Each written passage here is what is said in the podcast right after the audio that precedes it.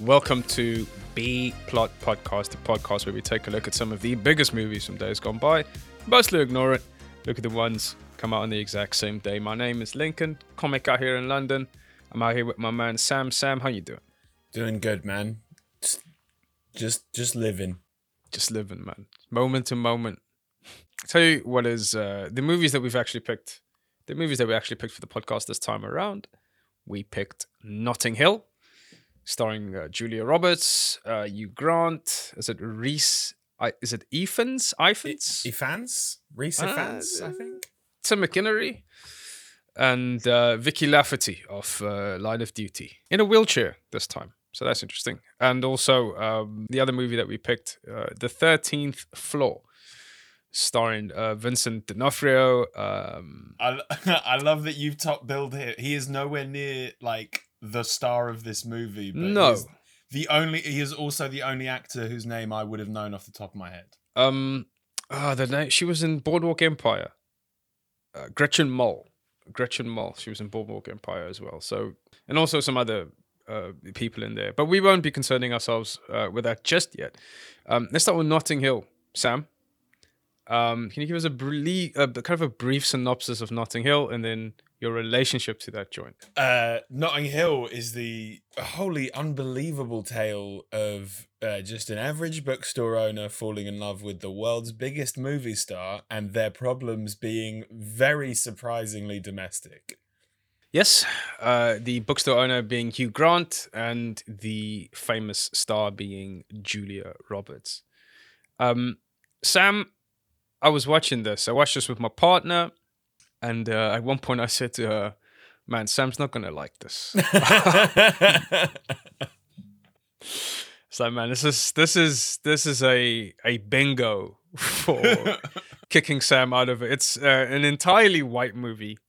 It's um, a bunch of rich people um, mm. having problems. Uh, oh, yeah. when, their, when their scenario is wholly unbelievable as mm. to the lifestyle and the richness and the area where they're in. Um, so I take it, uh, I'm just guessing that this was uh, not your cup of jizz. Look, man, I, I've seen this. Have you seen, have you seen this before, right? Yeah, I think I, I have seen it. Right, I think, I mean, this is one of those movies that everybody's seen. I think I saw it once when I was a kid. I remembered the famous bits entirely out of context. And w- going back to it, I was like, oh, wow, this film really doesn't give a fuck about context. Or and it's, like you said, right?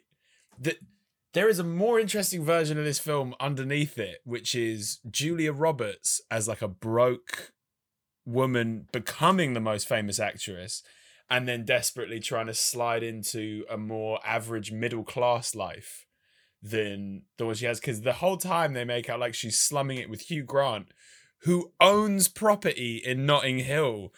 And it's just the, we can't have that. You could get away with that in nineteen ninety-nine when it was like, the poorest man in England still owns slaves. Do you know what I mean? But this, like today, this is fucking crazy, man. It is crazy though. Um, but when you watched it the first time around, did it did it sink in at all? Or was it just like, it was just, it washed over you. It like hit your forehead and, and went yeah. over the top. I think here's, I think I was eleven. I think I would have been around ten or eleven by the time this started doing the rounds on video and T V spots. Uh, and I re- the thing I remember watching was being like, oh, I guess this is just a genre of film. I like the bit where every every step seems more and more insane than the last step. I was like, oh, this is just how films work. I think I would have put this on. Uh, I re- I rewatched Dogma the other day. Mm. And Dogma is very much a film where it's the moment-to-moment dialogue is the entire story. It just rests on the dialogue, just pushing this increasingly insane story through. So it can feel like a very grounded film where it's like, oh, and we're talking about God and serendipity and the last sign, all this weird shit. This, I guess, it, in that time period, I would have accepted as the same level of fiction. Mm. Do you know what I mean? I can kind of I can kind of see that. I can kind of see that. I want to try something a little bit different. Can we do highlights, lowlights, mm. and then maybe just some stray thoughts for yeah. uh, Notting Hill? Maybe give it give it a, like a semblance of how big, because I actually find this a very difficult movie to find my in, because I have so many thoughts. Mm. Most of them negative, some of them actually interesting. Yeah. Um, to me, at least. It was like, it's like a wild shit to say. I have some interesting thoughts, and I think they're dope. Um, okay, so highlights for me uh, in Notting Hill. What did I like about it? I liked... Um, I like this movie. I, I like Rhys Ifans, Ifans, right? Rhys Ifans. Yeah. Um, there was one joke which I thought was hilarious, um, mm. which is when uh, Julia Roberts phones him, or le- phones to leave a message on Hugh Grant's answering machine, and Rhys gets the message. And um, they're both on the roof, and there's a beautiful house that has a rooftop. Mm. And he's like, oh, someone phoned for you. And Hugh Grant's like, who? And he's like, dude, I mean, are we really going to do this? Are we going to do this draconian thing where I have to remember all of your messages? And I was like, that's fucking funny. That's good yeah. stuff. Um, I liked him. I like. What's interesting for me, it's almost a weirdly woke moment, is I think he, in a movie that has like a, if this is an American movie, Rhys Ifans or Ifans is a black character. Mm-hmm. Um, but because this movie is almost, um, you know, to the effect that it must have been a choice. Yeah. It's um, devoid of any sort of race. Mm. He's a he's a Welsh character. It's just like funny to me that the, in America, the like it's a black sassy friend. The only equivalent in England is is Welsh. It's just like a it's a very funny thought. We, we sub in a nationality that anyone outside of the U K can't tell the difference between them and English. And we exactly go, yeah, that's the exactly. um, um I yeah. have to highlight Julia Roberts, man. Like, she just... Mm. Th- this is the thing. No matter how bad the script or the film that Julia Roberts is in, she just shows up. Like, yeah. it's, prof- She's it's so star. professional and, like, mm. clinical. She's uh, a star. Yeah. And the only moments I found myself ever feeling anything other than, like, oh, okay, oh, okay, was when she, when, when those little moments in between lines where she looks like she's just about to cry or she's like seething just beneath the surface. Everything with her is just beneath the surface. And I'm like, yeah, that's hard to pull off. Um, Julia Roberts has that, she's a movie star, man. And like, it's one of those things that just cannot be taught. You can be a good actor, but you can't. Eddie Redmayne is a mm. good actor. He's not a movie star. Mm. He doesn't have it.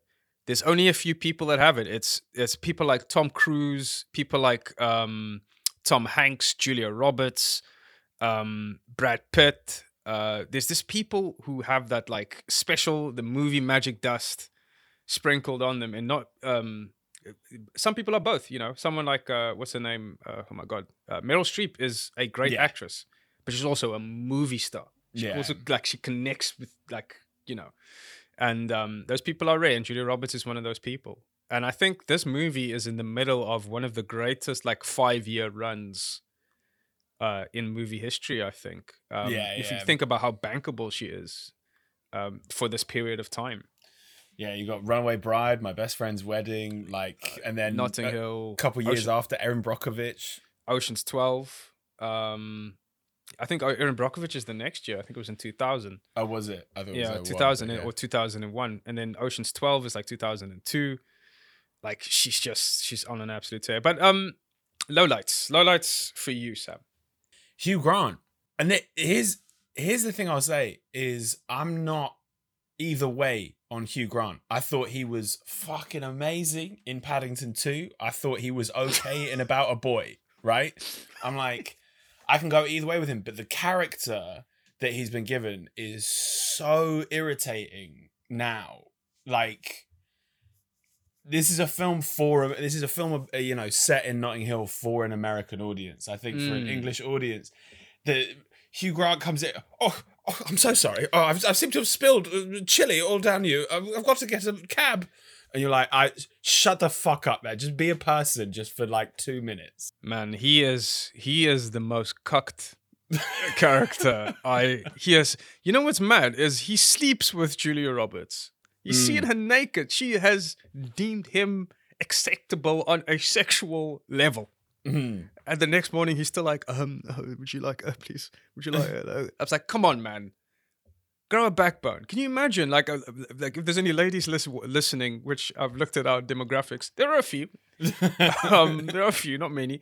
But uh, can you imagine, like, hooking up with a dude and you're like, all right, let's do this. And then the next morning he's like, um, excuse me, um, can mm. I please touch your uh, shoulder? Pl- uh, oh, sorry, I'll have to. Oh, I was like, oh, no, get the fuck out of here. Mm. You're going to dead that guy on sight. That's the most annoying soy boy cuck shit I've ever seen in my life. It's infuriating. And it's like, this is the thing. This is like such a, uh, a pillar of the the... Every nationality has it, but we have it in excess, I think, is humour without substance, the style over substance. Ours, like the apologetic middle-class British guy character. And this film is one where it feels like the things that he's supposed to say to put his foot in it and then have to backtrack for, the oh, I'm so sorry moments, are like so forced. There's like, at one point, he's he's doing like a warm-up five minutes about his honey and apricots in the fridge. And he's like, oh, you don't buy honey and apricots. And oh, it, it, yeah. it. And it's like, you bought it. You don't. You can't do the bit about it, about it being a stupid purchase if you bought it. Well, yeah. There's a literal film star standing. You know what? Like, I do awards shows all the times. I've heard everybody's hot five. Thanks, you. Yeah, I look, man, he is, he's very annoying. He's also, you know what, that's actually a weirdly woke moment for me in this movie as well, is that like, and I, uh, please, again, I'm, speci- I'm specifically speaking to the ladies right here, you know, but I'm going to put some, put mm. some nice um, Quiet Storm music underneath this. Um, B-plot after dark, baby, right on. Um, no, but like the idea that, what what is what is a more attractive idea is if if, you know, if you see this, as a woman, if you see this and it's like, do you want to be the Julia Roberts? If, the, I'm talking about the fantasy here. What, what is a more attractive fantasy? Being the rich film star and discovering this diamond in the rough mm. and basically saying he, you know, making this beautiful life together, or being the Cinderella, being the, the kind of mm. regular girl.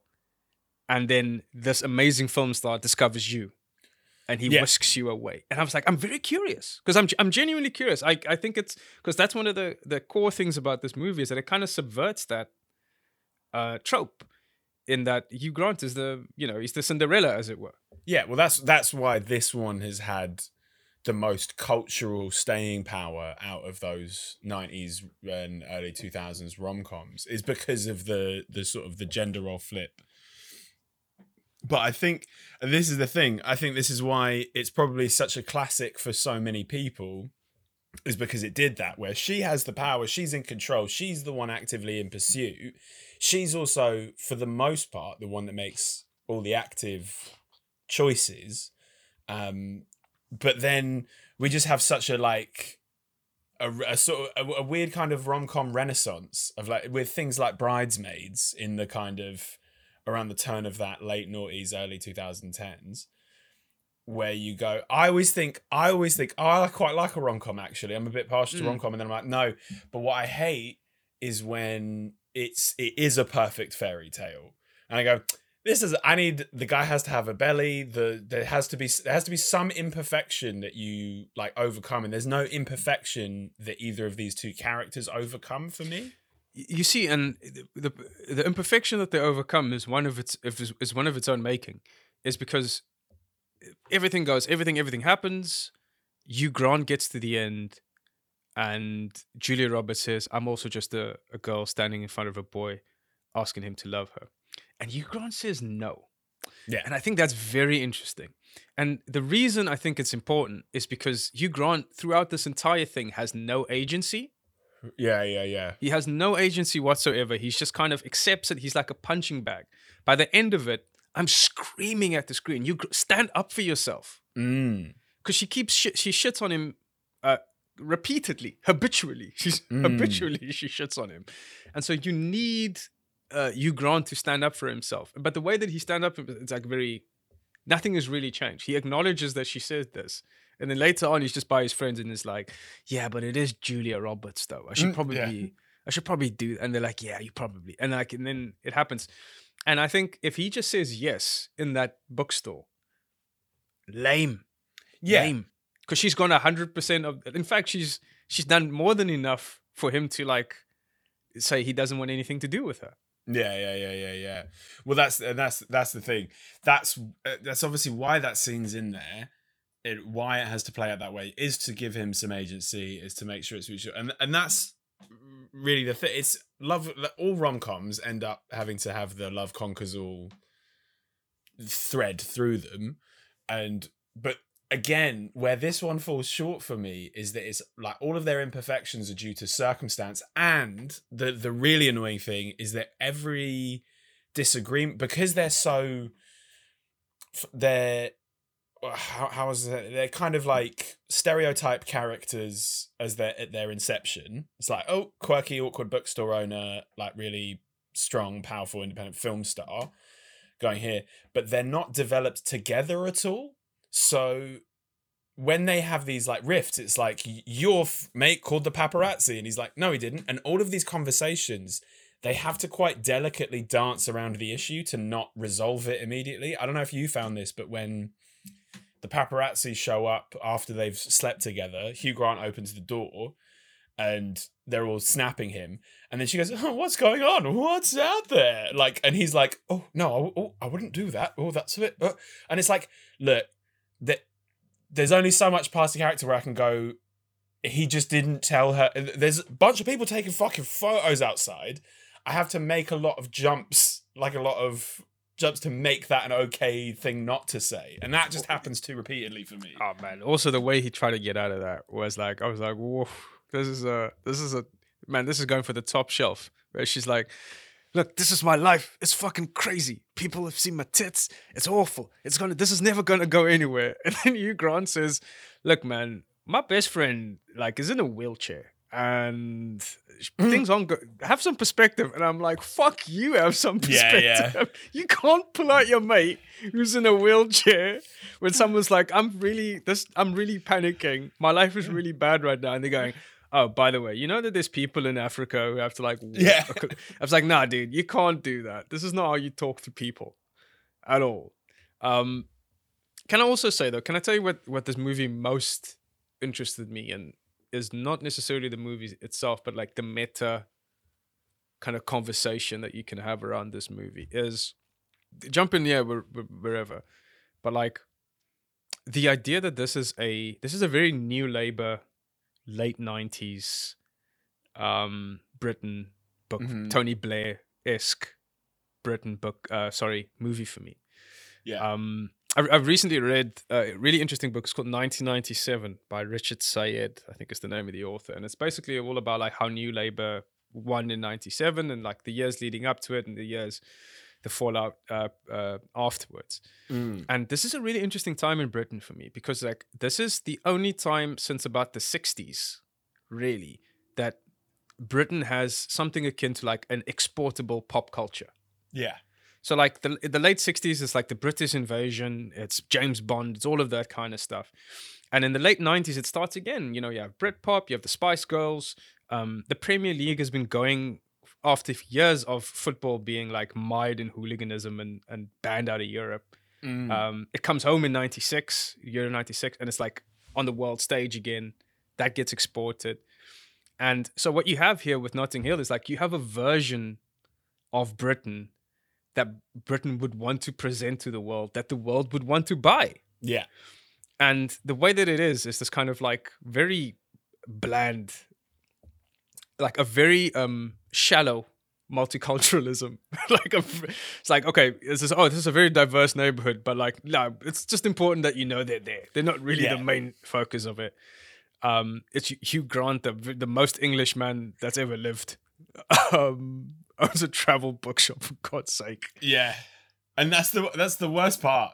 It's a fucking travel bookshop in Notting Hill, and the house he's paying for makes the whole Friends conundrum look reasonable. Do you know what I mean? Like, and you know what's weird is that apparently um, that travel bookshop is a real shop, but it was too small to film yeah. in, and um, as a result, they had to build a bigger set, which I find really weird.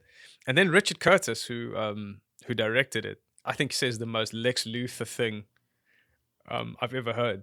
I read in an article recently. I don't know where it is. I'll link to it in the show notes.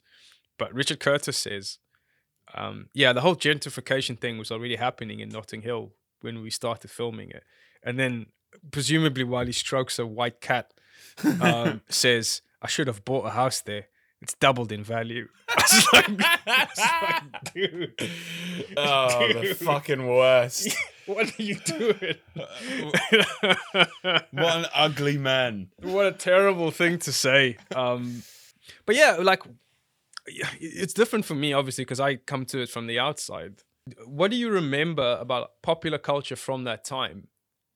And do you remember, like, the the because you know what's weird to me is this like weird undercurrent of optimism in U K cinema, which doesn't exist now or since. Well, th- well, yeah. I mean, but that brief moment when we were the big rom-com exporters, when it was like th- there was this gap in the market for like oh heartfelt, quaint stories that the world hadn't been uh, completely sick of yet. That's the only time that's that's really happened, because I've never equated any form of optimism with anything British.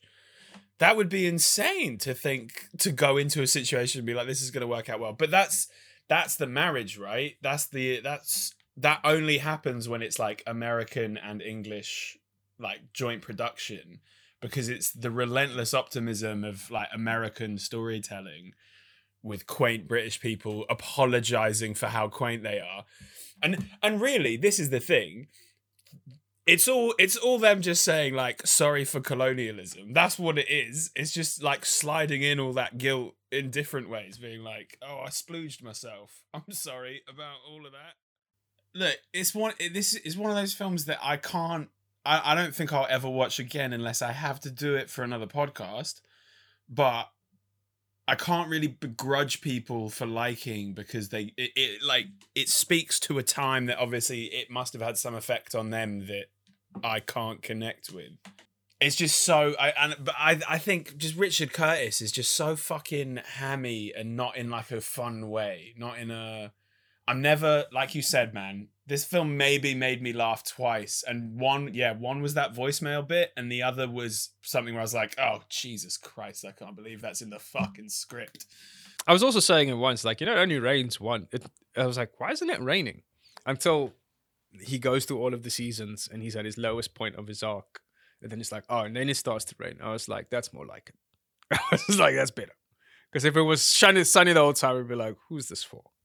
What sort of parallel universe is this?" And that's that's another thing as well. All his all of his solo character development goes through a montage, and I'm like, I don't know, man. I'm like, does this even work as a movie? Does this even like really work as a story, or is it? Ju- I, I'll tell you what. I think it does. I think it works on a superficial. The levers and the gears are moving.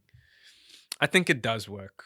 Because, and the reason, the only reason I say this is not because I didn't particularly fuck with this movie, although, you know, there was there was points where I, I, I heavily disliked it. But I looked up and it was like, oh, there's only thirty minutes left, and mm. I was like, oh, okay. I yeah. guess I guess the the gears have moved correctly.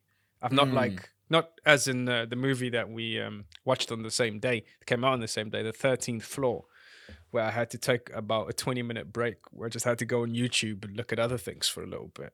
Yeah. Um, let's tr- let's transition into it, because I th- the, my conjoining point that carries through both of these films is what I think they both share the same fatal sin, which is all plot, no character. All right, let's move into The thirteenth Floor. The thirteenth Floor is a nineteen ninety-nine science fiction neo-noir film, directed by Joseph Rusnak, um, starring Craig Bierko, I think is his name, Gretchen Mol, Vincent D'Onofrio, um, and a bunch of other uh, people who are not important. And uh, it's quite kind of bluntly, it's a virtual reality film. So uh, uh, a scientist has created a virtual reality world. Uh, he writes a letter. Um, he's murdered in the real world, in quotation marks, and um, the uh, kind of, I guess the scientist or the computer hacker who was helping him, played by Craig Bierko, has to solve this murder. Um, and so we're moving between these two worlds, which is nineteen thirties Los Angeles And then what would be nineteen ninety-nine, present day Los Angeles. And these two people are trying to solve this murder and hilarity, not hilarity. Um, and fucking nothing ensues. Nothing ensues. Uh, a huge, uh, a, basically an existential nothing um, ensues. You were saying though, what, can we, before we go into what you, the, the fatal flaws are, uh, Sam, can you give us highlights and lowlights for uh, no. uh, the thirteenth Floor? Or as is going to be the case, anytime he's in a movie, Vincent D'Onofrio, highlight, right? This guy, look, he was the only thing, he was the only actor in this movie I believed. He was also the only actor in this movie where I was like, I think I've seen the rest of you on Star Trek at some point. There's, he kind of has, he has, uh, he plays two or three completely different versions of the of his character, and I'm like, that's he's also the only guy I believe in doing that. So I would say, yeah, a- anytime he was on screen I was focused, but it was it was such a slog to get through the rest, man. I mean, I don't know, I didn't think he pulled it off, man. And not through his own untalent, not because he's not talented enough. I just don't think I just I just think the movie just dragged him down. Like, I think, yeah, um, because I think when he was in the thirties in the simulation, I think he was like compelling and good. But when he was like, he had the blonde hair and he was supposed to be a geek, I was like, oh man, this is not, this doesn't do it. Yeah, he's too he's too masculinely like yeah. threatening to be a geek. But yeah. what I will say, and this is a very interesting time for our boy D'Onofrio, right? Because a couple years earlier, he plays the cockroach man in Men in Black, right? Then I think the year before, he plays the bad guy in The Cell, the other film I told you about.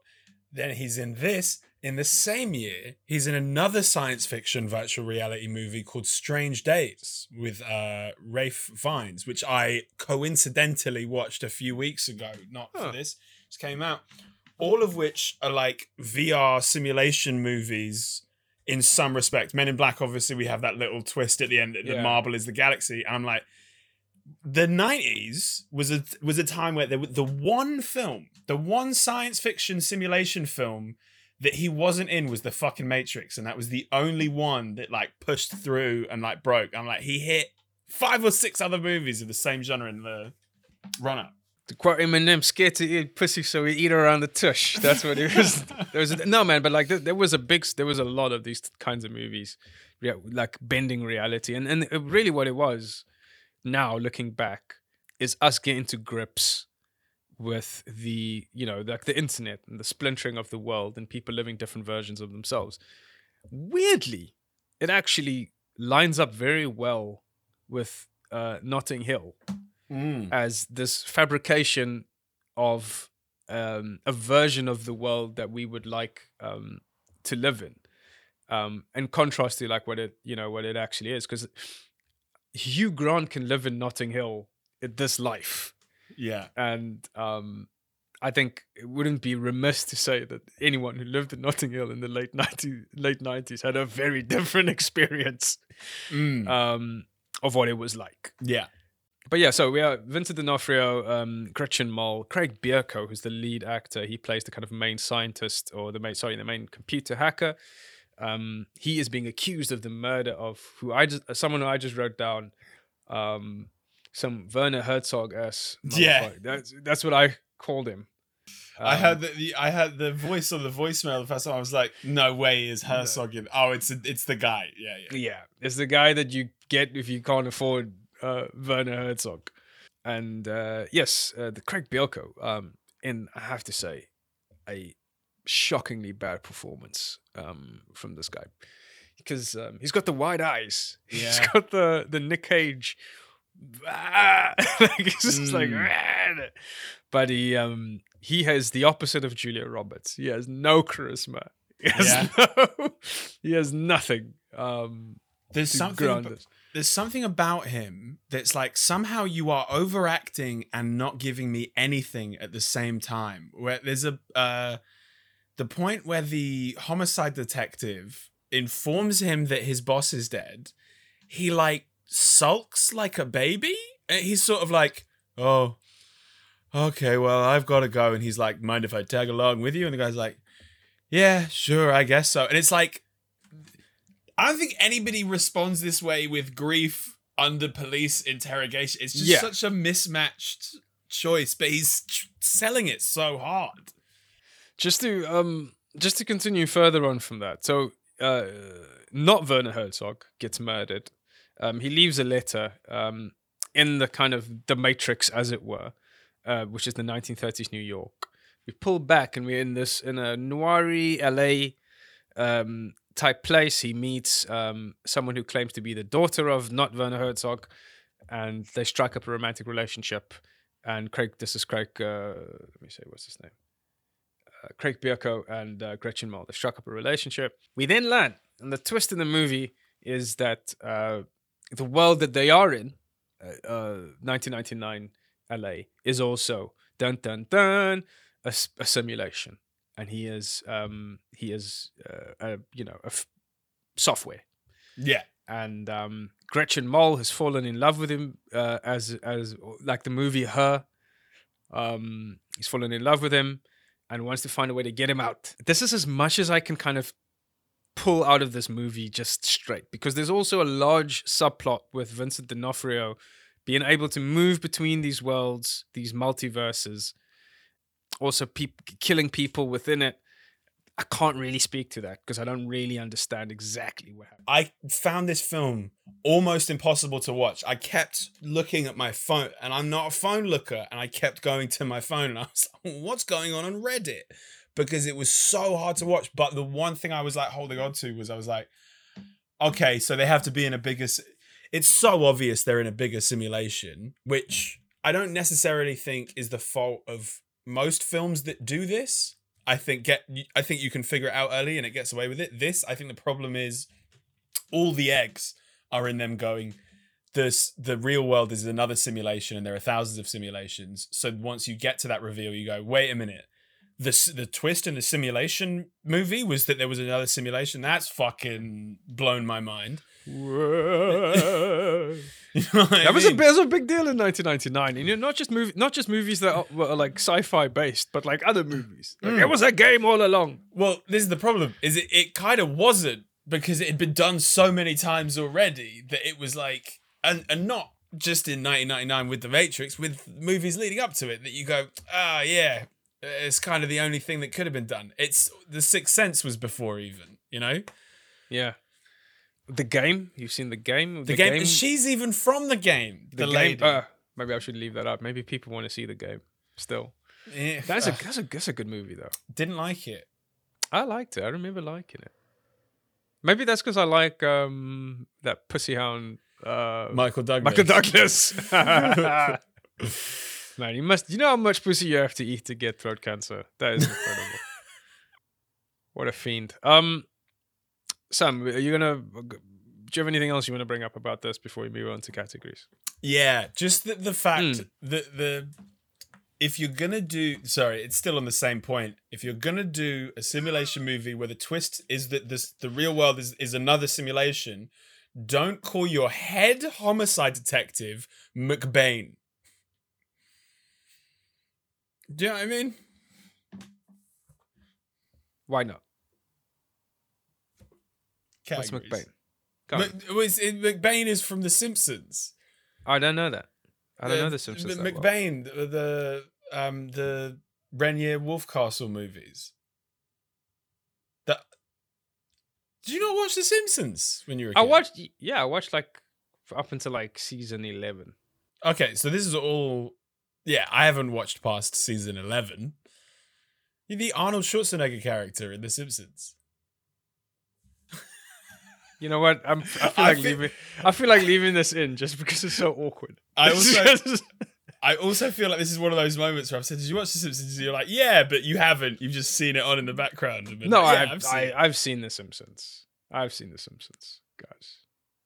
I've seen a lot of The Simpsons, guys. I, I believe I you. All right.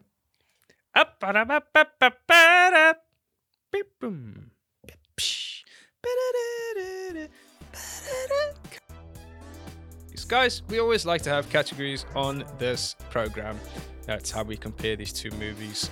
Um, and the first category that we usually have is the instant cancellation. Um, for me, I'm going to start with Notting Hill.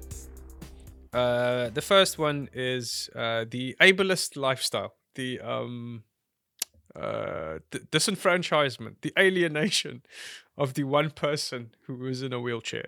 Um, the house is not accessible at all. Car's not accessible at all. In fact, she's being used as an excuse. It, yeah. um, it's being, insulting. Uh, our friend is using her as an excuse um, to continue to uh, fuck Julia Roberts. So it's not.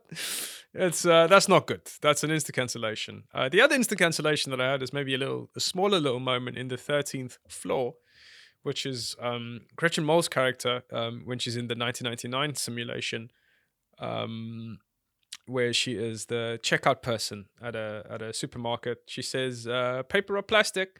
And that summer mum bitch, he chooses plastic. Instant cancellation in twenty twenty-one. Mm, uh, I got, okay, for Notting Hill, for me, it has to be, uh, back to the sequence with the paparazzi, it has to be the sequence where Hugh Grant, the, Julia Roberts accuses Rhys Ifans of telling the press. She's like, you, I'll tell you what your little friend did. He went out and he fucking told the press. And he's like, no, he wouldn't do that. He's not like that. That's my instant cancel. Hugh Grant defending the man who the night before said, I think you should go up and try and fuck that girl. And then Hugh Grant says, oh, no, I couldn't possibly. And he goes, do you mind if I ever go? And I'm like, don't you defending that guy is my cancel. And then in um, uh, the, I can't remember, the thirteenth floor, right at the beginning, what we find out is that the guy in the nineteen ninety-nine simulation who's developed the nineteen thirty-seven simulation, who's been murdered, what he's done is he's built the nineteen thirty-seven simulation just to go back in time and molest kids. Yeah, and that's a weird one, isn't it? Yeah, and it's like the driving force of the movie is still supposed to be solving his murder. And I'm like, well, justify that for me. Also, like, man, certain dates in the world are dates in the world. Mm. nineteen thirty-seven yeah. is a date in the world. Yeah. Who who among us is like, yo, let me go back to nineteen thirty-seven. Let me get in on this Nazi shit on the ground mm. floor. Like, yeah. I'm like... I'll tell no, you, no, no. child molesters. That's, uh, for some reason, priority one for murder yeah. detectives. I'm sorry, man. I'm going back to many times in history. nineteen thirty-seven Basically, any... Like, I'll do the twenties. I'll do up until, like, the Great Depression. And I'm like, I'm a dip. But if you want to get in in nineteen thirty-five, thirty-six, thirty-seven, yikes. Mm-mm. Let's go Mm-mm. back to the good old days. um, not for me, not for me. Um, the next one that we usually have is the weirdly woke moment. Now, between this movie, for me, the weirdly woke moment is actually how much of a fuckboy um, Julia Roberts is. Uh, Julia Roberts is playing... Uh, one of my favorite characters in all of uh, B-plot. You know what it is, Sam. She's a toxic king. She's a toxic king in this one. She basically blows uh, Hugh Grant off every time. Hugh Grant's like, can I get your number? Julia's like, oh, yeah, whatever. Yeah, I'll call you. Yeah, cool, yeah. And he's like, oh, c- uh, maybe I can come. And then like, oh, can I, I'll just, yeah, my boyfriend's next door. It's fine. Like, we'll just go this way. We'll just go this way. And then there, she doesn't defend him. She makes him pick up Alec Baldwin's, um, mm. like makes him get, like, get a little tip, maybe tap him on the top of the head. Julia Roberts, such a fuckboy. Yeah. Um, she even wears a suit. I think the first time that he goes to interview her at, um, when he's from quote unquote horse, horse and hound, he, um, she wears a men's suit. The first time she meets him. So like even to drive it home. So yeah, she's a real toxic king, a real fuckboy. And uh, we love to see it. Mm, I think, if I'm honest, I think that's the only weirdly woke moment across these two films. The thirteenth Floor, the only thing I have, the only thing I have is that technically like the black cop lives and all, and the white guy dies. That's it. Maybe. Maybe. Do you know Maybe. what I mean? Maybe. Yeah, we're reaching, yeah. It's, I don't know. But it was the nineties yeah. as well. There was a lot of that as well. This wasn't particularly woke. Anyway, next cat. Mm. I got more for the others. Go on then. We, uh, I want to do the, what do we do next? Genre blender. Genre blender. Right? I want to, I want to genre blend Notting Hill into a movie about trying to make this work. So flip it. It's slightly Truman Show, right? Where Hugh Grant doesn't realize that he's in a movie, but they're trying to do, they're trying to Nomadland the rom-com, right? So Julia Roberts is an actress trying to trick Hugh Grant into being like, this is the greatest love story ever told and you're living it. But he's such a pathetic wretch that it's just so hard to get him to do anything. Okay. And and in this movie, are we... we are, are we like... Okay, so, so there's two ways, ways it can go, right? It's like this the movie about the making of the movie, or are we experiencing it as a documentary, but we don't know that it's fictionalized?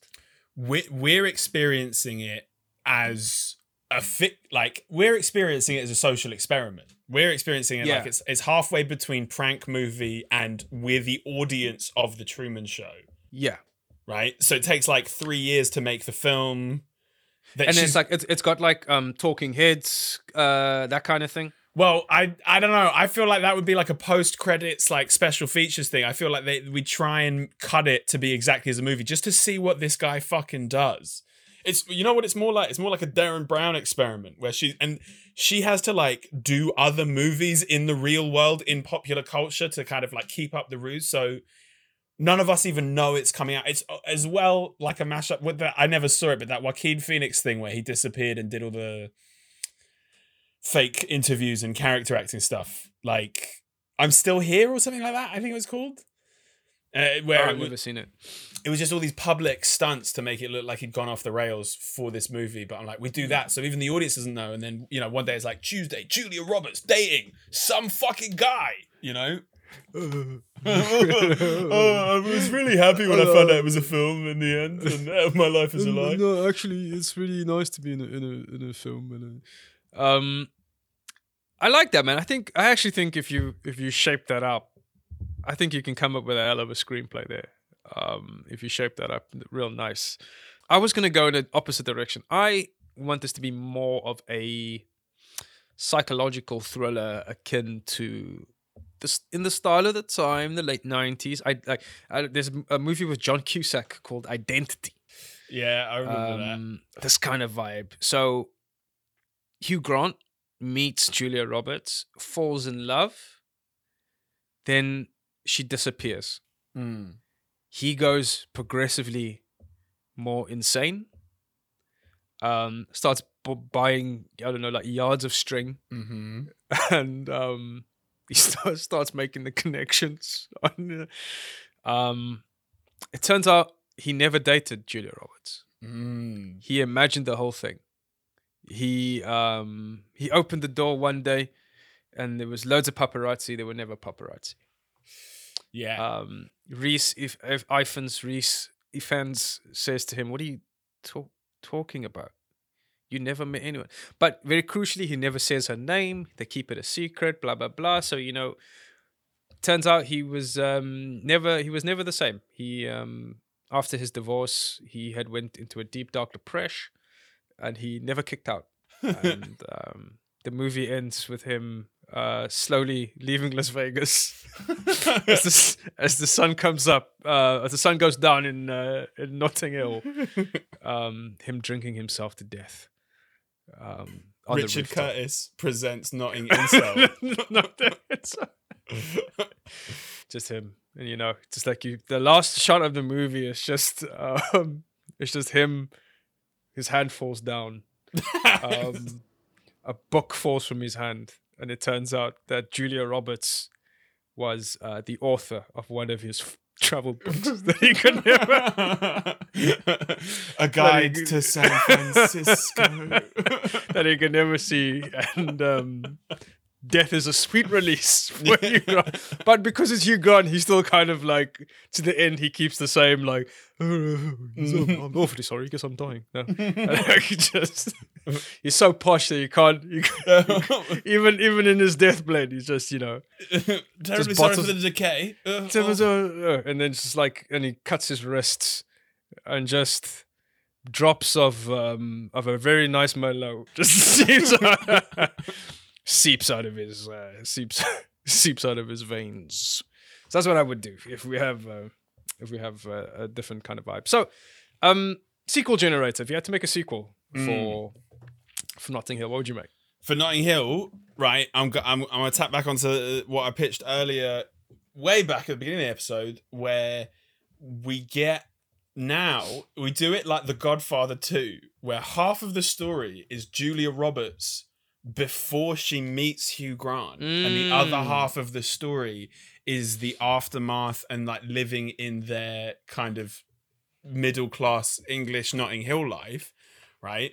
Where we see Julia Roberts coming up as a struggling actress, and she's like, she talks about growing up poor in the movie. I'm like, she's going to be like heart. She's going to be Nomadland too. She's going to be like living out the back of a fucking R V, just desperate for adverts in Hollywood.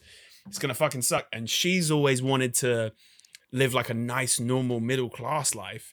And then when she gets with Hugh Grant, the flip afterwards is that it kind of becomes a, um, like a really tense psycho in this similar way, psychological drama, where their relationship is slowly degrading, and we have it somewhere between like Marriage Story and uh, The Father, where it's just okay, wh- where it's just Hugh Grant is slowly losing it in like a more. He's apologizing so much that now he's like doing stuff just to apologize for it. I'm, so, I'm so sorry I ran over all those children on the way to school. I couldn't. I couldn't possibly Tupperware. And you're like, yeah, yeah, yeah, yeah. This is. Uh, do you know what I mean? So like where where we end. We end with Julia Roberts probably having to kill Hugh Grant to get away from him, but she's hitchhiking and get, you know, and we we ham fist some fucking like cosmetic themes in there. Like she gets, she hitchhikes in the same R V that she was struggling in at the beginning. Yeah, something like that. I, I would actually really like a Notting Hill. Okay, let's say Julia Roberts. Okay, let's make it, let's make it more real. Julia Roberts uh, has a baby. Hollywood on some sexism. It's like, okay, she's no longer fuckable. That's it. All right. She can't get any more roles. She settles into a nice life. Hugh Grant gets absolutely hammered by the two thousand nine financial crisis. Um, he is a homeowner, but basically this home is everything now. So now she wanted this middle class life, but now they're just both um, just middle class and even a little bit poor.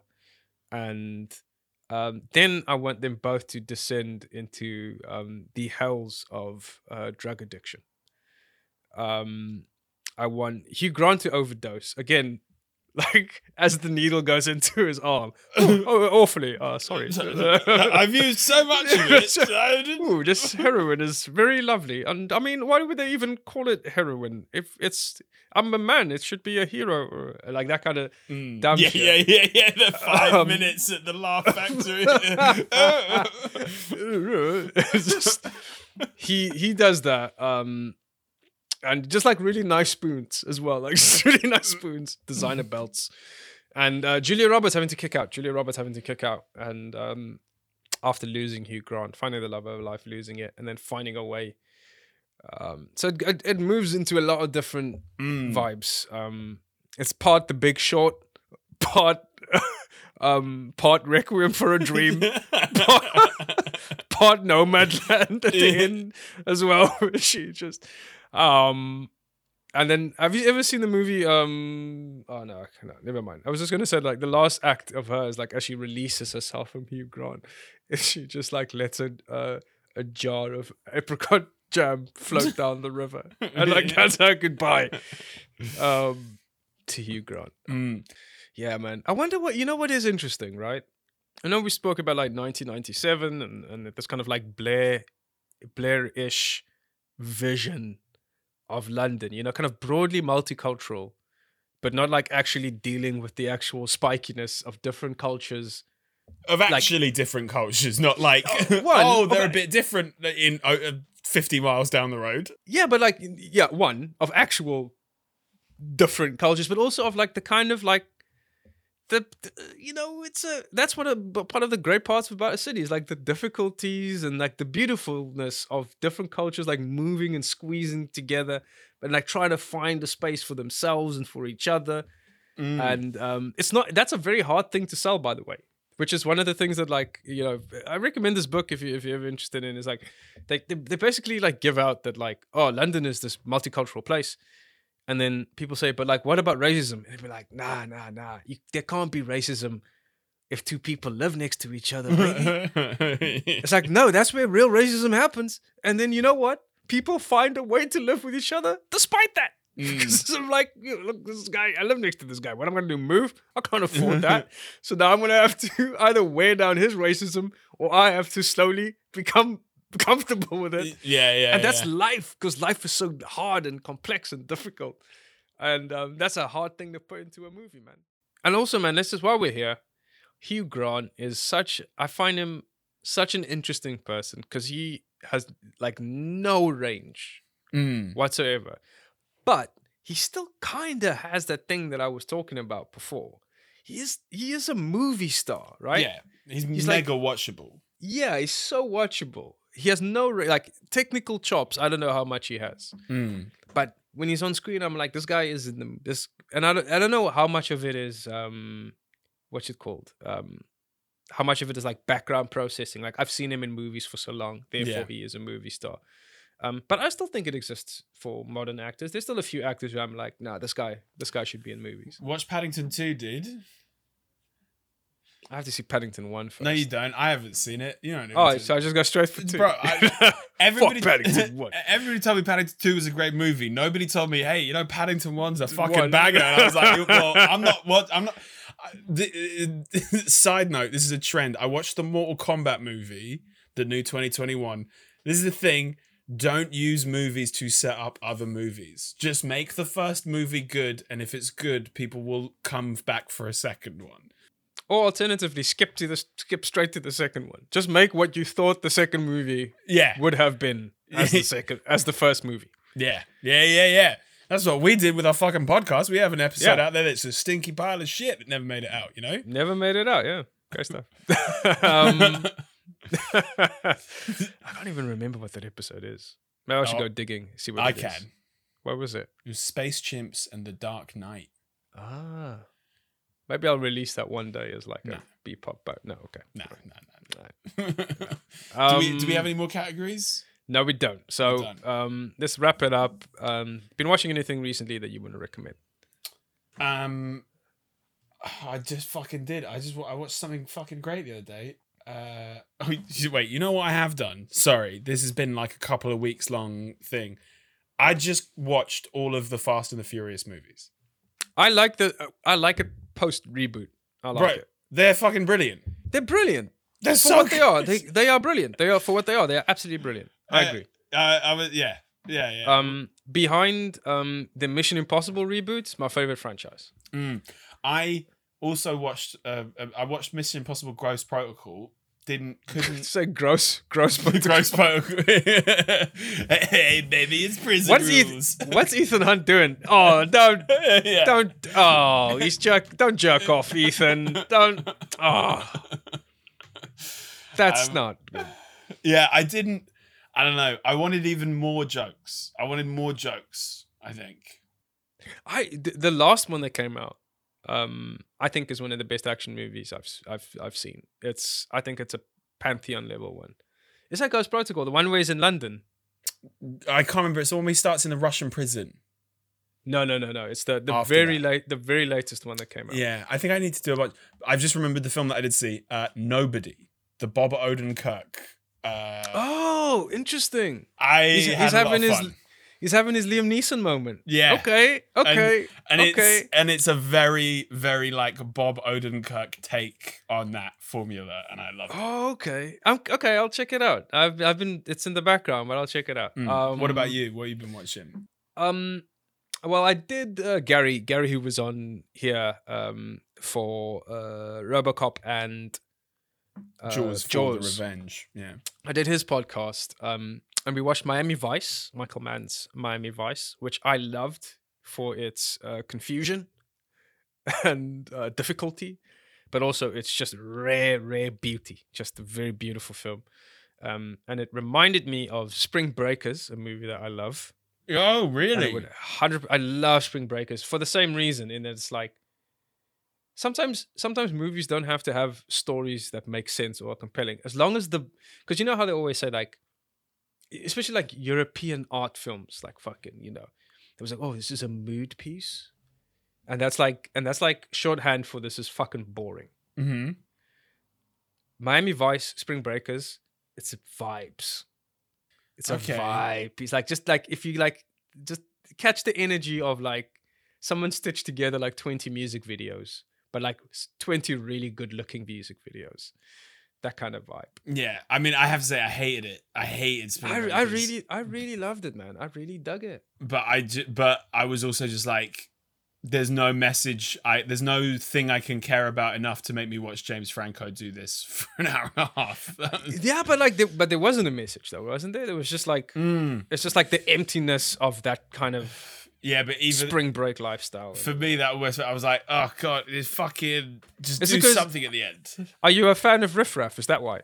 No, I, I, I didn't, but this is the thing. I, I wondered. My mate showed me Riff Raff, and I was like, after I'd seen the film, and I was like, I wonder if I'd have liked it more if I'd have known who this guy was going in. You probably would have. Yeah, Riff Raff hates that movie, and mm. he hates James Franco because he thought he was being made fun of. Yeah, and I'm like, um, if, if I could have accepted it as a piss take of this guy I knew, then I'd be like, great. But it was like, sh- it, it's like showing up to a roast when you're like, I don't know who this guy yeah. is. You know? Yes, Riff Raff has a great song called Aquaberry Dolphin that I love. Just and it's one of my favorite titles for anything. It's Aquaberry Dolphin with Mac Miller. Um, the, the actual movie that I wanted to recommend is uh, Thief. Okay. Michael Mann, Michael Mann's Thief with the wonderful James Caan. Um, in the lead role, and um, again it's the same kind of thing, much like Heat. Um, you know, it's just like professionals at the very top of their game, and the kind of the difficulty between moving between two worlds, um, being excellent at something um, at the expense of the rest of your life, um, and how you do that. So yeah, that's what I recommend, Thief. And um, if you are a particular kind of movie guy, if you think you could catch a vibe, I'd recommend Miami Vice. Um, but yeah, man. Let's uh, let's leave it there. Yeah. Um, yeah, guys. Uh, remember, like, if you're listening to this on like Apple Podcasts, drop us a little review. We haven't had one for a minute. Like, we were on the same amount of reviews. So if you are on Apple Podcasts, and only if you are on Apple Podcasts, drop us a little review. Uh, we'd really appreciate it. All right. Peace. See you later.